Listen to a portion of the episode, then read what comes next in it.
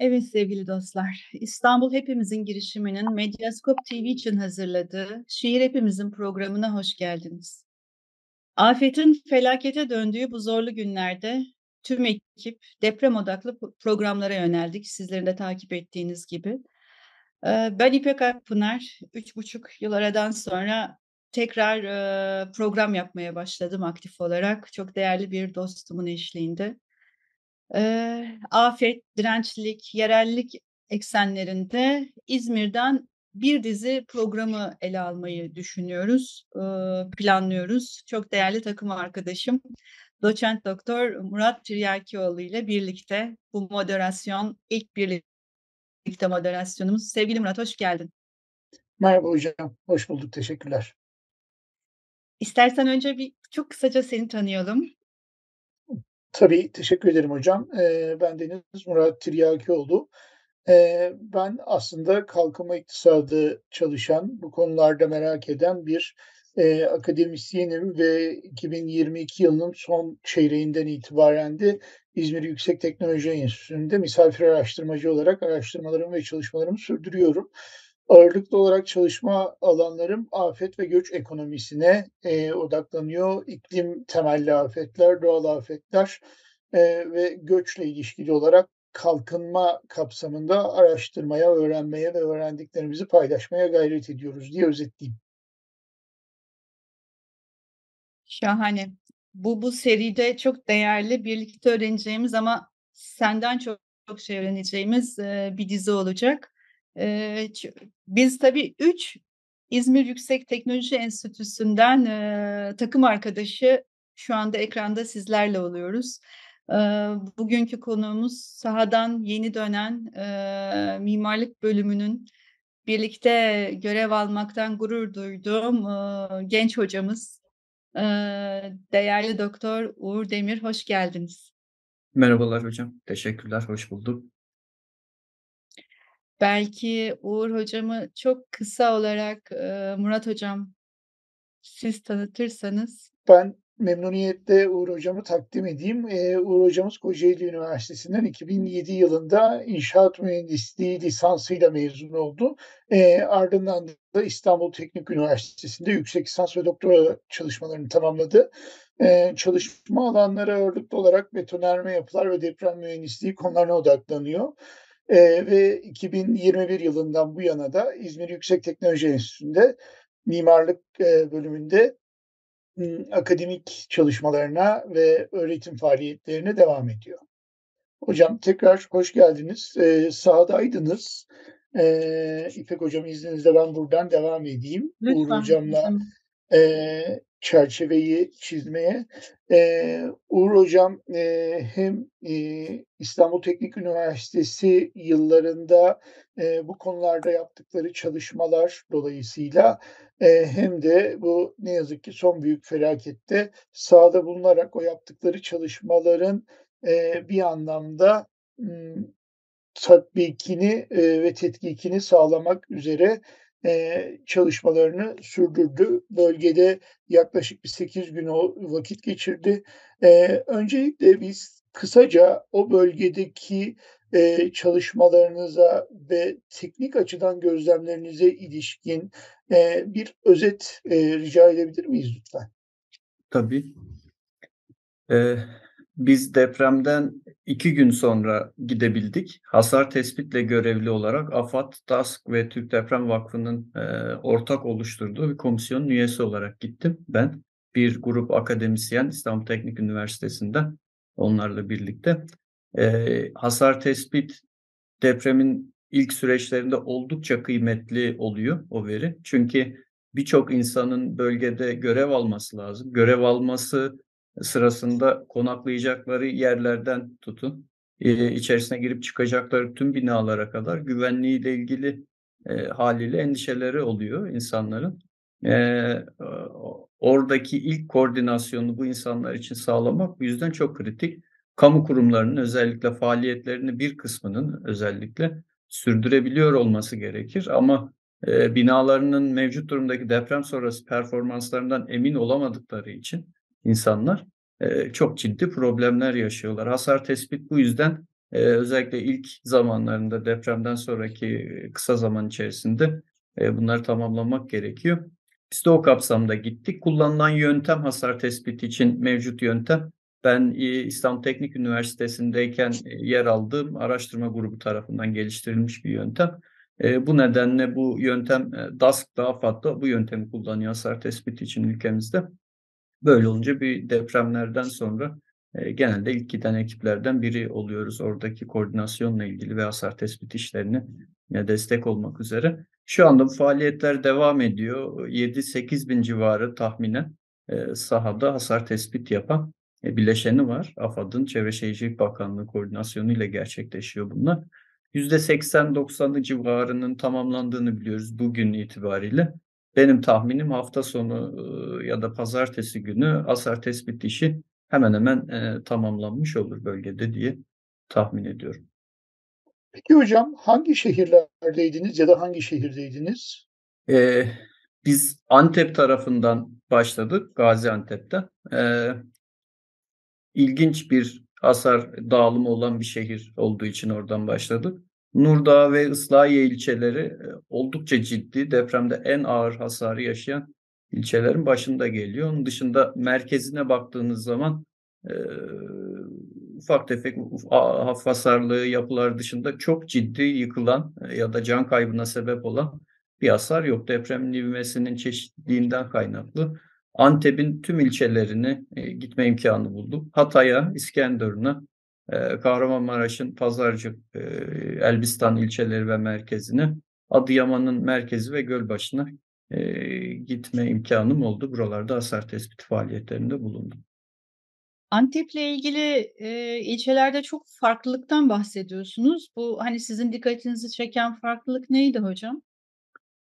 Şöyle hocam, ilgili e, biz inşaat mühendisleri için kritik olan veri deprem büyüklüğü olmuyor. Deprem büyüklüğü o odak noktasıyla, orijiniyle ilgili bir e, ifade. E, bu e, jeoloji ve jeofizik konusunda çalışan uzmanlar için kıymetli bir veri ama biz inşaat mühendisleri yapıları tasarlarken bunun e, tasarladığımız bina üzerindeki yer ivmesine bakarız. Bizim için kritik olan odur. yedi nokta altı büyüklüğündeki bir depremde benim binamın üzerine bir G yer ivmesi gelirken otuz kilometre yakındaki başka bir ilçede binaya sıfır nokta on beş G bir deprem kuvveti etkileyebilir. Bu nedenle hasar diğerinin on katı olabilir. İvmelerle doğru orantılı kabaca düşünür varsayarsak eğer. Bu yüzden Islahiye ve Nurdağ gibi ilçelerde bu biraz daha kısıtlıyken Pazarcık deprem merkez üssü oraya otuz kilometre mesafedeki Araban ilçesinin köylerinde hemen hemen hiçbir hasar olmadığını görüyorsunuz. Ee, bu bununla biraz açıklanabilir bir şey. Bu çeşitlilik de oradan kaynaklı hocam. Yani zemin koşulları bölgedeki o da, deprem bir dalga olarak denizdeki dalga gibi hayal edebilirsek e, seyrini değiştiriyor. E, halde bazı yerlerde o büyüyor e, yüzeye çıkarken o deprem dalgaları odaktan. Bazı yerlerde zemin koşulları geçtiği e, zeminin katmanlarının özellikleri, fiziksel özellikleri nedeniyle bazen daha da küçülüyor. Bu yüzden Nizip gibi, Araban gibi bazı ilçelerinde çok az hasar gördük. E, bunun dışında Nurdağ, Islahiye gibi e, ilçelerinde çok ağır hasarlar gördük. Neredeyse e, tamamen yıkılmış durumda var. Zaten e, Çevre Şehircilik Bakanı da bir açıklama yaptı. Nurdağ'da, Islahiye'de tamamen yeniden iskan edilecek. Hani ayakta kalan çok az bina var ve bunlar da zaten hasarlı binalar. Yani bir kent tamamen tamamen yok oldu demek yanlış olmaz yani bu iki ilçe için özellikle. Bunları duymak da bir taraftan da meslek insanları olarak bizleri e, bir kez daha e, mevcut yönetmeliklere, muktesebata yönlendiriyor. E, sizin hani bir uzmanlık alanınız aynı zamanda bu mevcut yönetmelikler, yasal mevzuat, deprem e, yönetmeliği, riskli yapı tespit esaslarının yönetmeliği. Hani bu uzman gözüyle baktığınızda bu yok olan kentler, ilçeler üzerine e, neler söylersiniz, nasıl yorumlarsınız Uğur Hocam? Bizim mevcut yürürlükteki yönetmeliklerimiz inşaat mühendisleri için bağlayıcıdır. iki bin on sekiz yılında güncellenen e, Türk Deprem Yönetmeliğimiz var. Eğer arkadaşlarımız dört numaralı e, görseli yansıtabilirlerse, burada bizim ülkemizin e, yaşadığı depremlerden çıkardığı dersleri görmek üzere koyduğum bir e, yansı bu. bin dokuz yüz otuz dokuzda ilk büyük deprem Erzincan depremi olduktan hemen sonra aksiyon alınmış bin dokuz yüz kırk yönetmeliğini yapmışlar. İtalyan yönetmeliğinin bir tercümesi mahiyetinde. Ondan sonra alt satırda bin dokuz yüz otuzdan bu tarafa olan depremleri görüyorsunuz, önemli depremleri. Üst tarafta bin dokuz yüz kırk, kırk dört, altmış bir diye giden Türk deprem yönetmeliklerinin revizyonlarını görüyorsunuz. Ortadaki o e, grafik bina sayısını gösteriyor, e, mevcut durumdaki.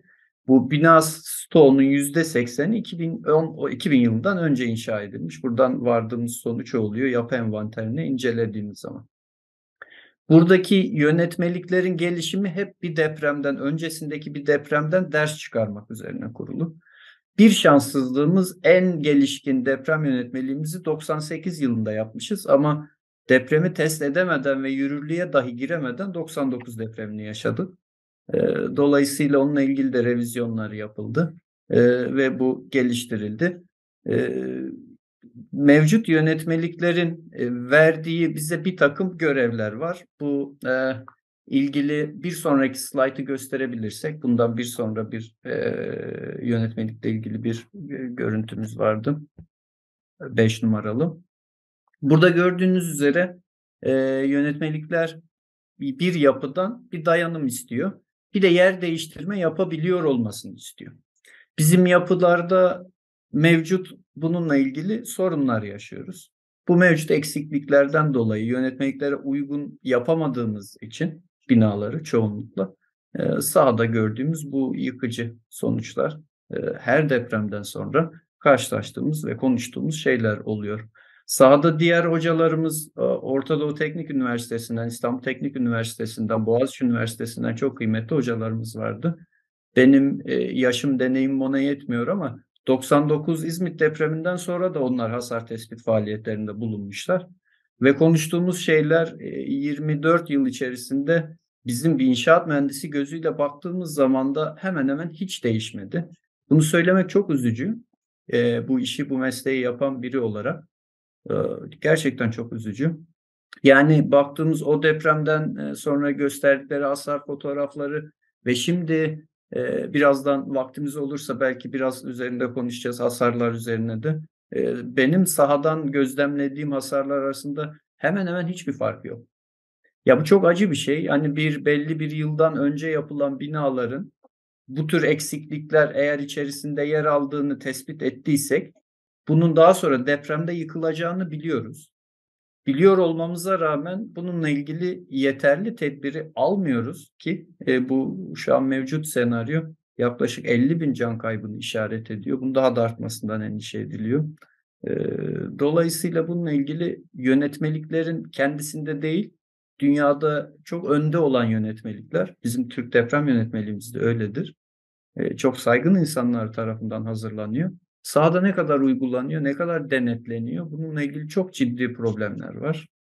Ve çok daha önemlisi bin dokuz yüz doksan dokuz yılına kadar bu yönetmelikler biraz rafta kalmış durumdalar. Bununla ilgili yönetmeliğin yapmasını, yapılmasını ya da yapılmamasını istediği şeyler hemen hemen hiç dikkate alınmıyor. İzmit depreminden sonra bu biraz daha ciddiye alınmış olduğunu e, görüyoruz. Ondan önceki durum çok daha kötü ve bu şu anda yıkılan yapıların çok büyük bir kısmı iki bin öncesi yapılan, iki binli yıllardan önce yapılan yapılar. Bunun temel bir sebebi de o. Yani oraya baktığımız zaman olması gerekenden üç katlı binanın altı katlı yerinde inşa edildiğini görmek mümkün. Projesinde on iki tane kolon olan binanın dokuz kolonla yapıldığını görmek mümkün. İstanbul'da yaklaşık otuz bin bina incelendi Büyükşehir Belediyesi'nin yaptığı çalışma kapsamında şu an. Bunların içerisinde gördüğümüz otuz bin binanın içerisinde kullanılan beton projesinde olması gereken değerin yarısı kadar o tarihlerden önce yapılanlar. Çünkü hazır beton henüz yaygınlaşmış değil ülkede vesaire. Dolayısıyla bu tür eksikliklerden dolayı yönetmeliklerdeki ilgili koşullar sağlanamıyor. Bunu yapamıyoruz maalesef e, uzunca yıllardır. E, bunun da bu tür ağır sonuçları oluyor. Yani biz aslında kağıt üstünde e, hukuki çerçeve olsun, uzmanlık çerçevesi olsun, e, deprem yönetmeliğini, riskli yapı tespit esasları yönetmeliğinde iyi bir noktadayız. Yetiştirdiğimiz olağanüstü genç mühendisler, mimarlar var. Ama bir şekilde bunlara uymayan ve yıkıma sebep olan yapısal kusurlardan bahsediyorsunuz. Evet. Yani bu yapısal kusurlara da tabii aslında insani ve toplumsal kusurlar deyip ben biraz topu Murat Hoca'ya atayım. Hocam ne diyorsun?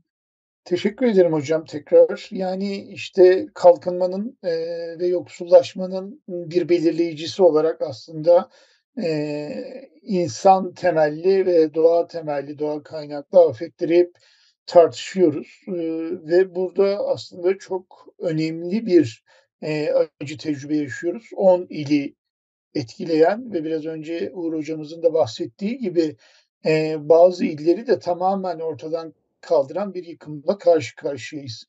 Bu tabii beraberinde e, doğal afet e, girişte bahsettiğiniz gibi İpek hocam sizin de toplumsal bir felakete döndü.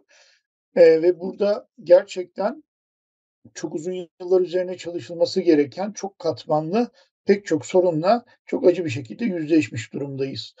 E, ben toplumsal açıdan e, aslında Uğur Hoca'nın saha ziyaretleri kapsamında gözlemlerini, yani gerek meslek insanları, gerek arama kurtarma ekipleri, gerek gönüllüler ve yardımcı destek personel tabii esasen de depremzedelerle ilgili e, bir meslek insanı olarak e, gözlemlerini merak ediyorum. Çünkü o bölgeyi biz izlediğimizde durumun ne yazık ki e, halen daha Ee, ne yazık ki çok ağır olduğunu, ağır seyretmekte olduğunu e, biliyoruz. Sahadan aldığımız geri dönüşler de bu yönde. Sahada bu mesleki açıdan değerlendirdiğinizde bu farklı gruplara reaksiyon ve durum nedir hocam? Biraz gözlemlerinizi, biraz kişisel bir soru, gözlemlerinizi aktarmanızı rica etsek. Hocam son yıllarda e, baktığımız zaman buradan bu bağlantıya katılmadan önce bir, bir çalışmamız kapsamında bu İRAP raporlarını inceledim. Acaba bu Hatay'da, Maraş'ta bununla ilgili öncesinde ne tür bir hazırlıklar yapmışlar ya da yapmayı planlamışlar diye.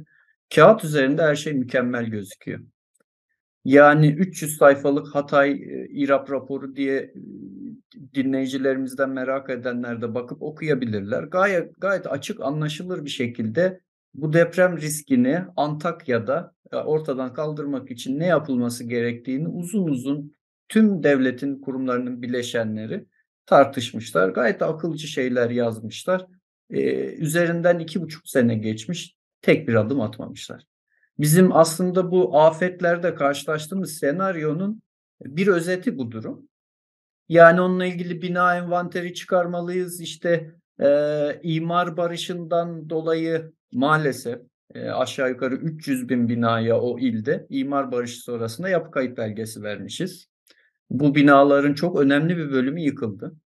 Çünkü kaçak binalar. Haliyle zaten bir sorunları var. Bir mühendislik hizmeti almamış büyük bir kısmı. Haliyle bunların çok büyük bir kısmı yıkıldı. Bunlarla mücadele etmeleri vesaire vesaire. Onun dışında afetle ilgili organizasyon, altyapının korunmasına yönelik vesaire bununla ilgili çok ciddi tedbirler alınması gerektiğinden bahsedilmiş. Hiçbiri alınmamış. Şöyle düşünün, gittiğiniz kentte elektrik yok. Tamamen altyapı yerle bir olmuş durumda. Su yok. Sürekli cep telefonlarına e, S M S mesajları geliyor belediyelerden. Suyu içmeyiniz, içilmez bu su diye. İçerisine şebeke suyunun içerisindeki mevcut bir takım problemlerden dolayı. Ee, yemeğe erişim problemli, çadıra erişim problemli. Depremin ilk üç e, günü, dört günü en kritik zamanları zaten o zamanlar. En çok oradaki insanların, depremzedelerin yardıma, desteğe ihtiyaç duyduğu zamanlar o zamanlar. Devletin, tüm kurumların çok hızlı aksiyon alması beklenir ve gerekir. Çünkü bilmediğimiz bir şey değil. Biz bir deprem bölgesinin üzerinde yaşıyoruz. Yani o harita hepinizin gözünün önünde canlanmıştır artık. Her programda, zaman zaman tartışma programlarında görüyoruz. Doğu Anadolu'da, Kuzey Anadolu'da, Batı'da, İzmir'i, İstanbul'u kapsayan tüm kuşakta her yer deprem riski altında. Ülke nüfusunun yüzde doksanı deprem riski altında yaşıyor. Buna rağmen şu an ekranda da ilgili haritayı görüyorsunuz. Onun altı uzanan kolunda bu depremi yaşadık ve bekliyorduk. Bir sürü uzmanlar çıkıyorlar, anlatıyorlar. Birkaç yıl öncesinden bunu anlattıklarını biliyoruz. E buna rağmen sahada gittiğiniz zaman bu kaos, bu karmaşa, oradaki depremzedelerin arama kurtarma faaliyetlerinde duyduğu ihtiyaç, kendini devletin bir evladı gibi görememesi, dışlanmış hissetmesi, hiçbir hizmetin kendisine ulaştırılmadığı, yalnız başına bırakıldığı hissiyatı. Biz Türk milleti olarak e, duygusal insanlardan oluşan bir e, milletiz. Ben kişisel olarak ben de biraz öyleyim. E, orada gördüğünüz zaman o senaryoyu insanlara hak vermemeniz elde değil. Yani giydiğiniz yelekten, taktığınız yaka kartından devletin bir görevlisi olduğunu biliyor insanlar. Arama kurtarma faaliyeti yapanları hariç tutuyorum. Onlara karşı bir tepkileri yok. Onun dışındaki devleti temsil eden herkese karşı tepkililer ve bu insanları anlamak gerekiyor. Yani haksız olduklarını söyleyemem. Kişisel tecrübem bu benim tamamen. Ee, çok haksız olduklarını söyleyemem. Orada bulundum.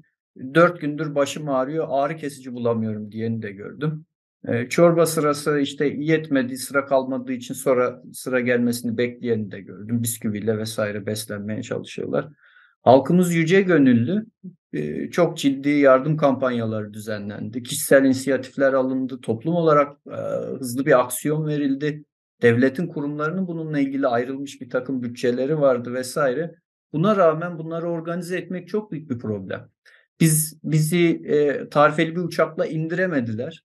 Çünkü bir depremde en olmayacak şeyler oldu. Havaalanları hasar gördü. Uçak inemiyor. Karayolları hasar gördü, yarıldı, ayrıldı birbirlerinden. Karayolundan yoluyla gitmek mümkün olmadı. Yani böyle bir koşul altında arama kurtarma faaliyeti için iş makinesi gönderemezsiniz. Yollar kapalı. Adana'dan, bizi ancak Adana'ya özel bir takım izinlerle zor zaba indirebildiler. İstanbul Sabiha Gökçen'den bir özel uçak kaldırarak. Oradan karayoluyla yüz elli kilometreyi sekiz saatte geçebildik. Yanından geçtiğimiz ve depremden bir, bir, bir buçuk gün sonraydı bu. Konvoylar uzun kilometrelerce, yüzlerce kilometre süren konvoylar. Neden? Şehir içerisinde, şehrin girişindeki yıkılan binalar tamamen caddeleri, yolları kapatmış durumda. Kimse o lojistiği nasıl yöneteceğini bilmiyor. Devlet tüm kurumlarını, alt birimlerini vesairesini AFAD çatısı altında biliyorsunuz yaklaşık on sene önce birleştirdi. Fakat tek başına bir kurumun, AFAD da olsa, bunun bir bakanlık personelinin kurumunun tamamında olsa böyle bir felaketle, böyle bir depremle baş etmesi mümkün değil. İmkansız. Çünkü öncesinde o kadar plansız ki her şey. Yani o lojistiği yönetememenin bedellerini de ayrıca ödedi oradaki halk. Enkaz altında uzunca süreler kalmak zorunda bırakılarak. Bu yüzden bu plansızlık ve kaos dışında depreminden sonra geçen ilk üç dört gün içerisinde çok fazla bir şey görmediğimi söyleyebilirim kişisel olarak. Sonrasında üç gün sonra, dört gün sonra yavaş yavaş bir otorite sağlanmaya başladı. Güvenlikle ilgili de, diğer konularla ilgili de. Biraz bunu oradaki yerel insanlardan anladığımız, biraz askerin, ordunun E, oradaki durumu süreci e, sürece katkı sunmaya başlamasıyla birlikte bir şeylerin iyileştiğini hissediyorlar. Oradaki insanlar tabii işin doğrusunu e, onlar yaşadılar. Oradaki insanlar biliyorlar. Biz de sadece orada bulunduğumuz kısa süre içerisinde yansımaları kişisel olarak bana bu şekilde oldu hocam. Böyle ifade edebilirim. Dolayısıyla da yani bundan sonraki yeni yapılanma şehrin, bölgenin, mahallelerin yapılanması, binaların tasarlanması e, çok daha titizlikle e, ve bilimsel dayanaklar, dayanaklarla yapılmalı e, ve çok paydaşlı olarak ve denetim mekanizması da o sürecin belirleyicisi olarak gitmeli. Ne yazık ki durum bu. Çünkü lojistik ağının işlemiyor olması, bahsettiğiniz gibi tıkanıyor olması hem tahliyeler açısından hem arama kurtarma ekiplerinin, medikal ekiplerinin ulaşması açısından, sonrasında da e, hayati ihtiyaçların karşılanması açısından e, çok kritik bir sorundu.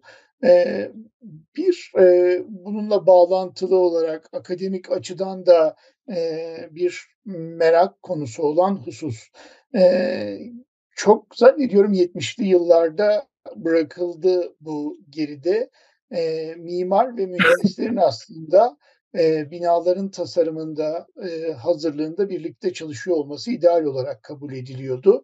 Çünkü mimar çizimi yaparken mühendisin bilgisine başvurmak durumunda, hangi kolonun nereden geçmesi gerektiği konusu e, ve daha pek çok belirleyici.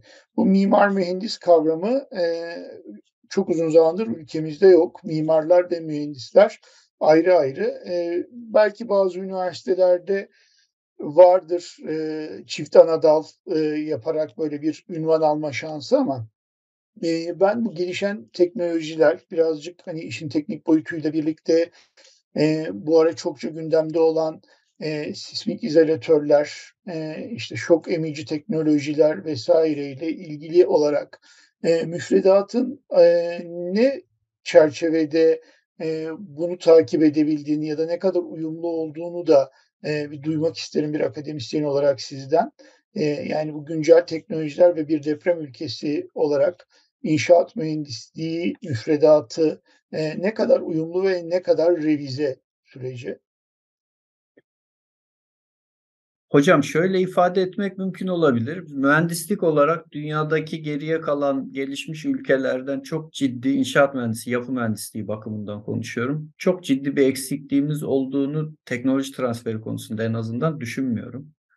Ee, bahsettiğiniz teknolojiler uzunca yıllardır e, ülkemizde de kullanılıyor. Mevcutta da birçok hastanede, deprem bölgesinde de bu hastanelerden vardım. Malatya'daki hastanede kullanıldı ve performansının oldukça iyi olduğunu da gördük.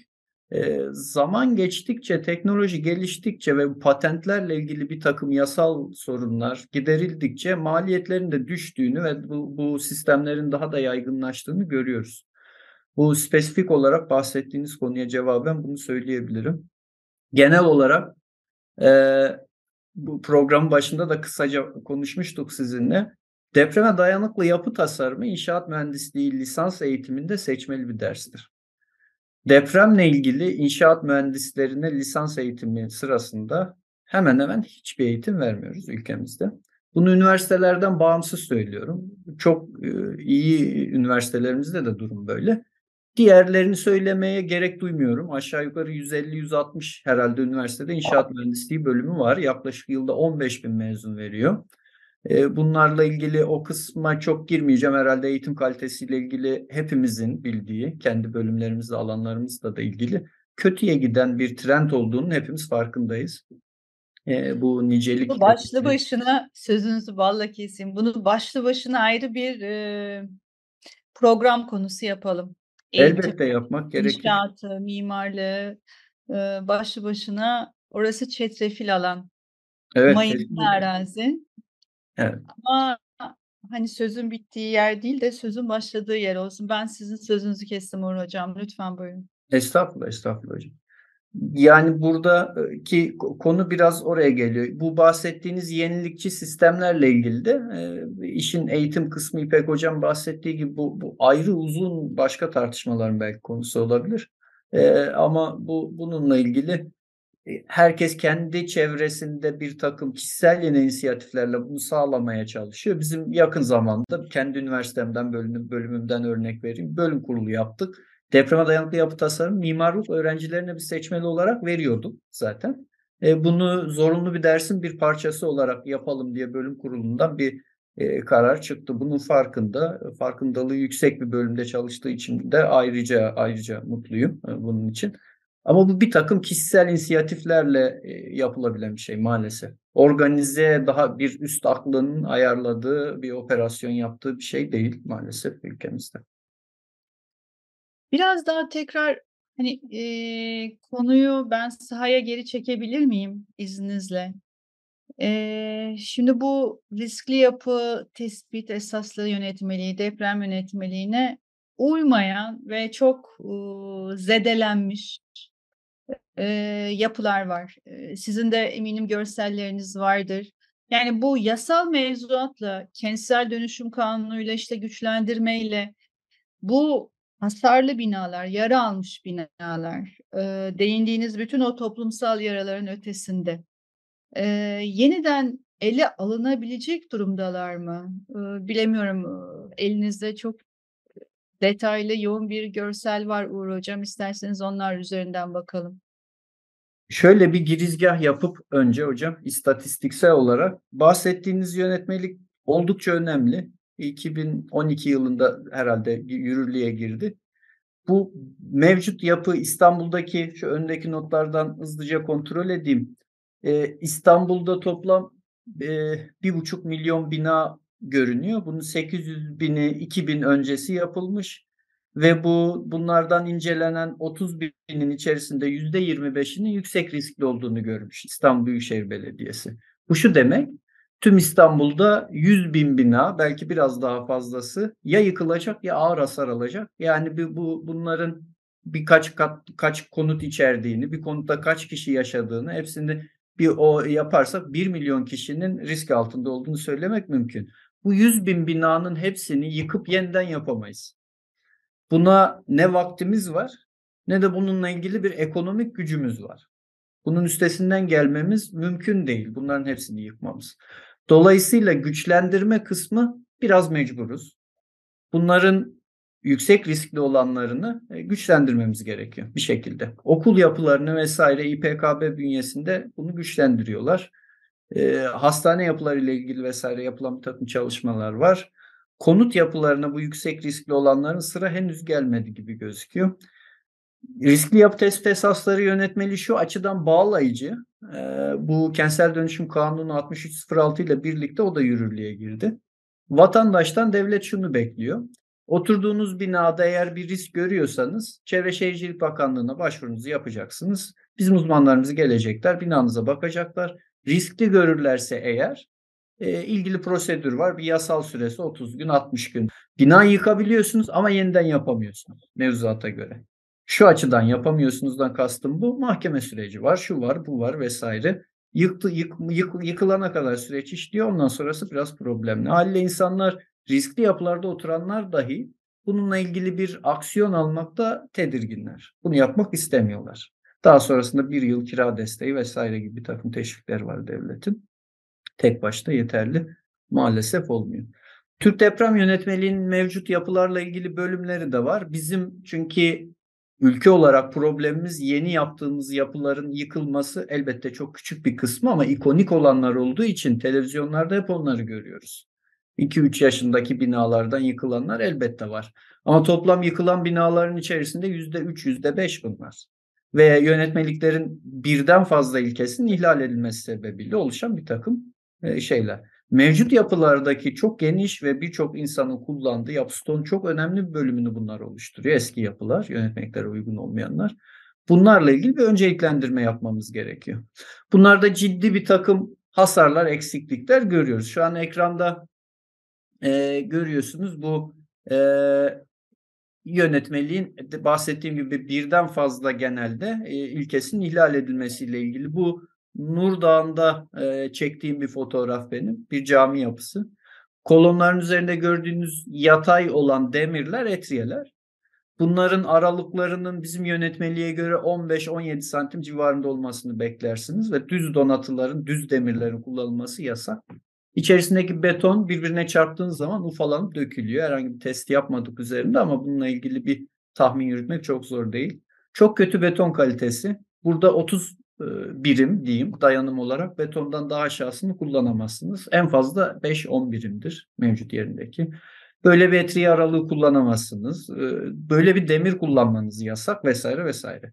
Bunların hepsi birleşince bu camide bu hasar oluyor. Burada birinci kattaki bu hasar, biz bunu az önce Murat Hocam da sordu. Mimarlarla birlikte bir takım işleri yapmak gerekiyor. Onların da bu konuyla ilgili sorumluluğunun olduğunu biliyoruz. Kendileri de, mimarlarımız da elbette biliyor. Buna biz mimari tasarım kaynaklı hasarlar grubuna sokuyoruz. Literatürde teknik olarak kullandığımız dil budur. Birinci katların yüksekliğini diğer üstteki katlara göre daha fazla genelde yaparız. E, biliyorsunuz alt kat ticari amaçlarla ağırlıklı olarak kullanılır. Ülkemizde yaygın bir şekilde. Öyle olduğu için kat yüksekliği diğerlerine göre fazladır. Mimar bunun statik hesapta mühendis tarafından çözüleceğini haliyle düşünür. Mimari tasarımda bununla ilgili bir tedbir alma ihtiyacı duymaz. Ve bu elbette mümkündür de. Ama maalesef bunları çok fazla yapamıyoruz. Yönetmelik bununla ilgili birçok kural bize verir. Ama maalesef yapamadığımız için bu hasarları görüyoruz. Yine burada yine mimari tasarım kaynaklı dediğimiz zayıf kat düzensizliği sebebiyle yatmış bir bina görüyorsunuz. Alt katta, giriş katta mağaza ve benzeri bir takım vitrinler bulunması gerektiği için duvarlar orada mimar tarafından ihtiyaç görülmemiş. Burada koyulmasın demiş. Bu yapılmayacak bir şey değil. Tekrar altını çizerek söylüyorum. Elbette bu statik olarak iyi binaları tasarlayabilirseniz mimari tasarımdaki bu, bu, bu şeyler giderilir. Ama maalesef çok iyi mühendisler yetiştirdiğimizi belki de düşünüyoruz. Ee, onlara biraz fazla güvendiğimiz için olabilir. Ee, doğru tasarlayamadığımız için burada gördüğünüz gibi bir takım hasarları da e, sahada yine ayrıca gözlemliyoruz. Bir sonrasında yine burada bir takım kancalar görüyorsunuz. Donatılardaki pasları görüyorsunuz. Denize yakın, burası tahmin ediyorum İskenderun'da çektiğim bir fotoğraf. E, denize yakın yapılarda bu paslanma çok daha fazla olur. Denizden klor taşını beton içerisinde nüfuz ettiği için. O detayların o, o şekilde olduğu bir binanın yıkılmama ihtimali neredeyse hiç yok. Yani dolayısıyla bu yaptığımız kusurlar e, bir takım e, sonuçları oluyor. Son çok uzatmadan bir de Altınoğlu görseli eğer açabilirse arkadaşlarımız hızlıca İstanbul'da vardığımız e, yapı stoğunun değerlendirmesinde vardığımız sonucu özetleyeyim. Üst taraftaki şekilde beton basınç dayanımını görüyorsunuz. Beton basınç dayanımından Ee, oradan görebileceğiniz üzere e, yüz, önemli bir yüzdesi mevcut İstanbul'da incelenen binaların e, sekiz on megapascal civarında dayanımı. otuz olması gerektiğini altını çizerek söyleyeyim. E, ya ortalaması on megapascal civarında. Bir altında kolonların üzerindeki yükleri görüyorsunuz. Bu şu demek özeti size. Bizim Türk Deprem Yönetmeliği on birim yük taşıyabiliyorsa bir kolon en fazla kırk birim üzerine yükleyebilirsin. Yani kapasitesinin yüzde kırkını kullanabilirsin diyor. Mevcut incelenen otuz bin binanın yaklaşık yüzde on dördü zaten kapasitesinde çalışıyor. Bu şu demek deprem olmadan kendi kendilerine servis yükleri altında bile bu binalar çökebilirler.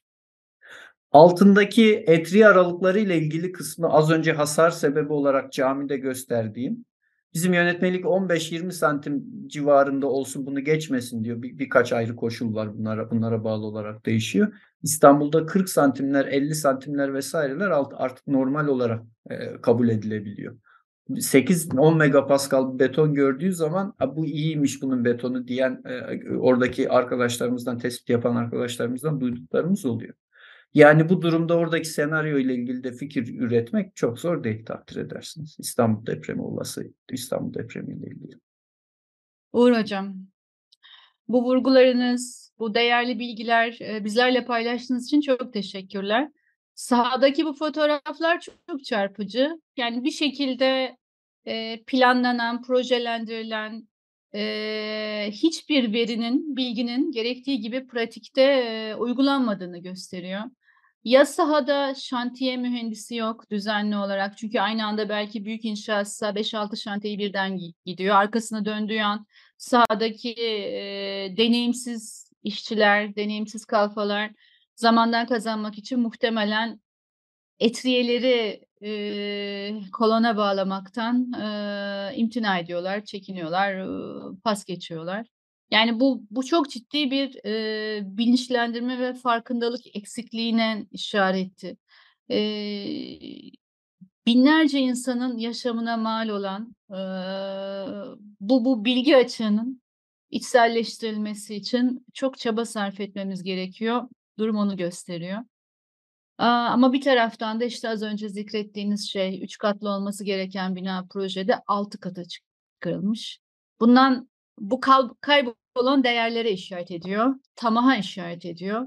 Ee, bu baş edilmesi çok daha güç, çetrefil bir e, toplumsal problem ve bununla ilgili hepimizin e, elini taşın altına koyması, topyekün yeni bir dil, yeni bir alfabe temiz eller e, çağrısıyla yola çıkmak gerekiyor. Ben tam da aslında bu noktada e, bu bütün çok boyutlu, çok katmanlı çetrefil problemi kendi kentimizde nasıl ele alabiliriz? Şimdi İstanbul'u e, kısaca zikrettiniz. İşte çok değerli bir tarama yapılıyor. Ama biz İzmir'de bir taraftan bu depremi bekliyoruz. Biz bugün bu kaydı e, yirmi dört Şubat'ta kayıt olarak e, bu sohbeti gerçekleştiriyoruz. E, sevgili Uğur hocamızla. E, dün Naci Görür İzmir'deydi ve aslında e, televizyonlarda belki İstanbul egemen olarak konuşuluyor ama e, kent, kentli çok tedirgin. E, İzmir'de herkes depremi konuşuyor. Naci Hoca'nın da varlığı tabii bu, bu tedirginliği e, tetikledi diyelim. Bu konuda neler söylemek istersiniz? Şimdi depremin olmasının kaçınılmaz olduğunu hepimiz biliyoruz. Bunu engellemenin de bugün bildiğimiz bir yolu yok bilimsel olarak. E, haliyle bir deprem İstanbul'da bekleniyor. Bugün olur, yarın olur, on sene olur, otuz sene sonra olur. O tartışılıyor ama bir deprem olacağı kesin. İstatistiksel olarak da öyle e, olması bekleniyor. E, İzmir'de de aynı şekilde olması bekleniyor. Bununla ilgili yapı stoğumuzu bu konuşmamız boyunca, sohbetimiz boyunca biraz özetledik. Bu İstanbul'daki durum e, ya da Maraş'taki durum ya da İzmir'deki durum diye çok birbirinden ayrılabilir bir yapı stoğumuz da yok açıkçası. Yapım tekniği, pratiği birbirine çok yakın.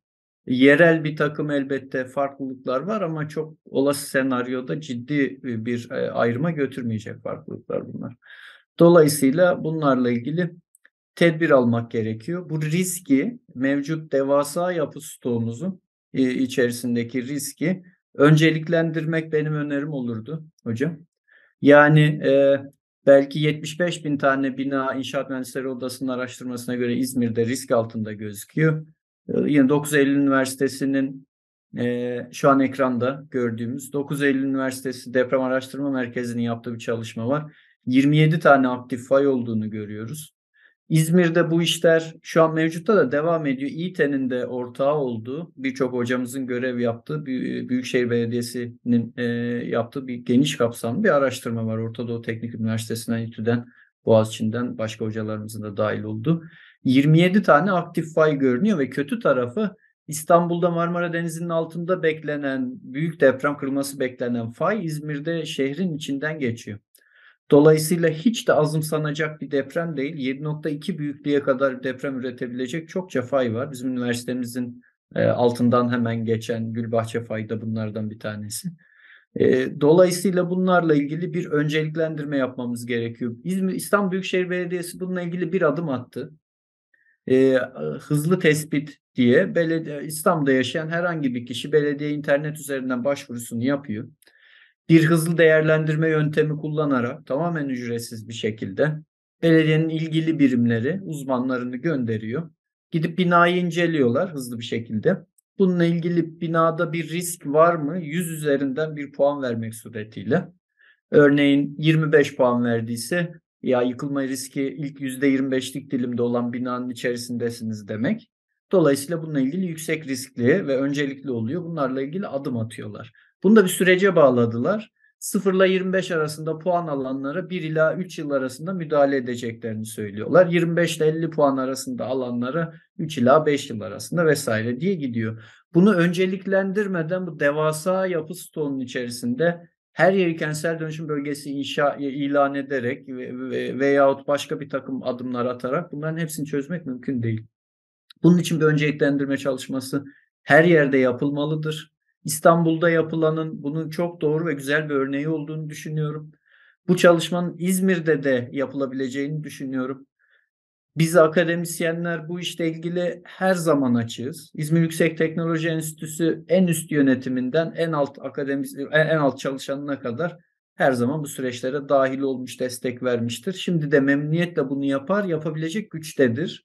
Bu yetenekte, bu nitelikte hocaları, uzmanları çokça vardır. Bununla ilgili ilgili otoritelerin, ilgili yöneticilerin e, bir sorumluluk alması gerekir. Herhangi bir bununla ilgili bir görev düşerse bunu memnuniyetle yapabiliriz. İstanbul Büyükşehir Belediyesi'nin yaptığı bu risk önceliklendirme çalışması ve yapı stoğunun riskinin belirlenmesi çalışması birebir aynısı, aynı yöntemlerle İzmir'de de oldukça kolay bir şekilde uygulanabilir. Vatandaşlarımızın da bu yönde ciddi beklentileri olduğu anlaşılıyor. Kişisel olarak bana da günde en az on beş yirmi arkadaşım, tanıdığım, eşim, dostum, hocalarım soruyorlar. Kendi binalarıyla ilgili ne yapmaları gerektiğini. Herkes tedirgin çünkü. Dolayısıyla böyle bir e, hizmet yapılması gerektiğini düşünüyorum. Yapılırsa da üniversitemizin her bileşeni her zaman olduğu gibi her türlü desteği verir, verecektir hocam diye düşünüyorum. Uğur Hocam, tabii bu çok değerli bir e, açık kart. E, hem yerel hem merkez yönetimimizde kendi kentimizden sesleniyoruz.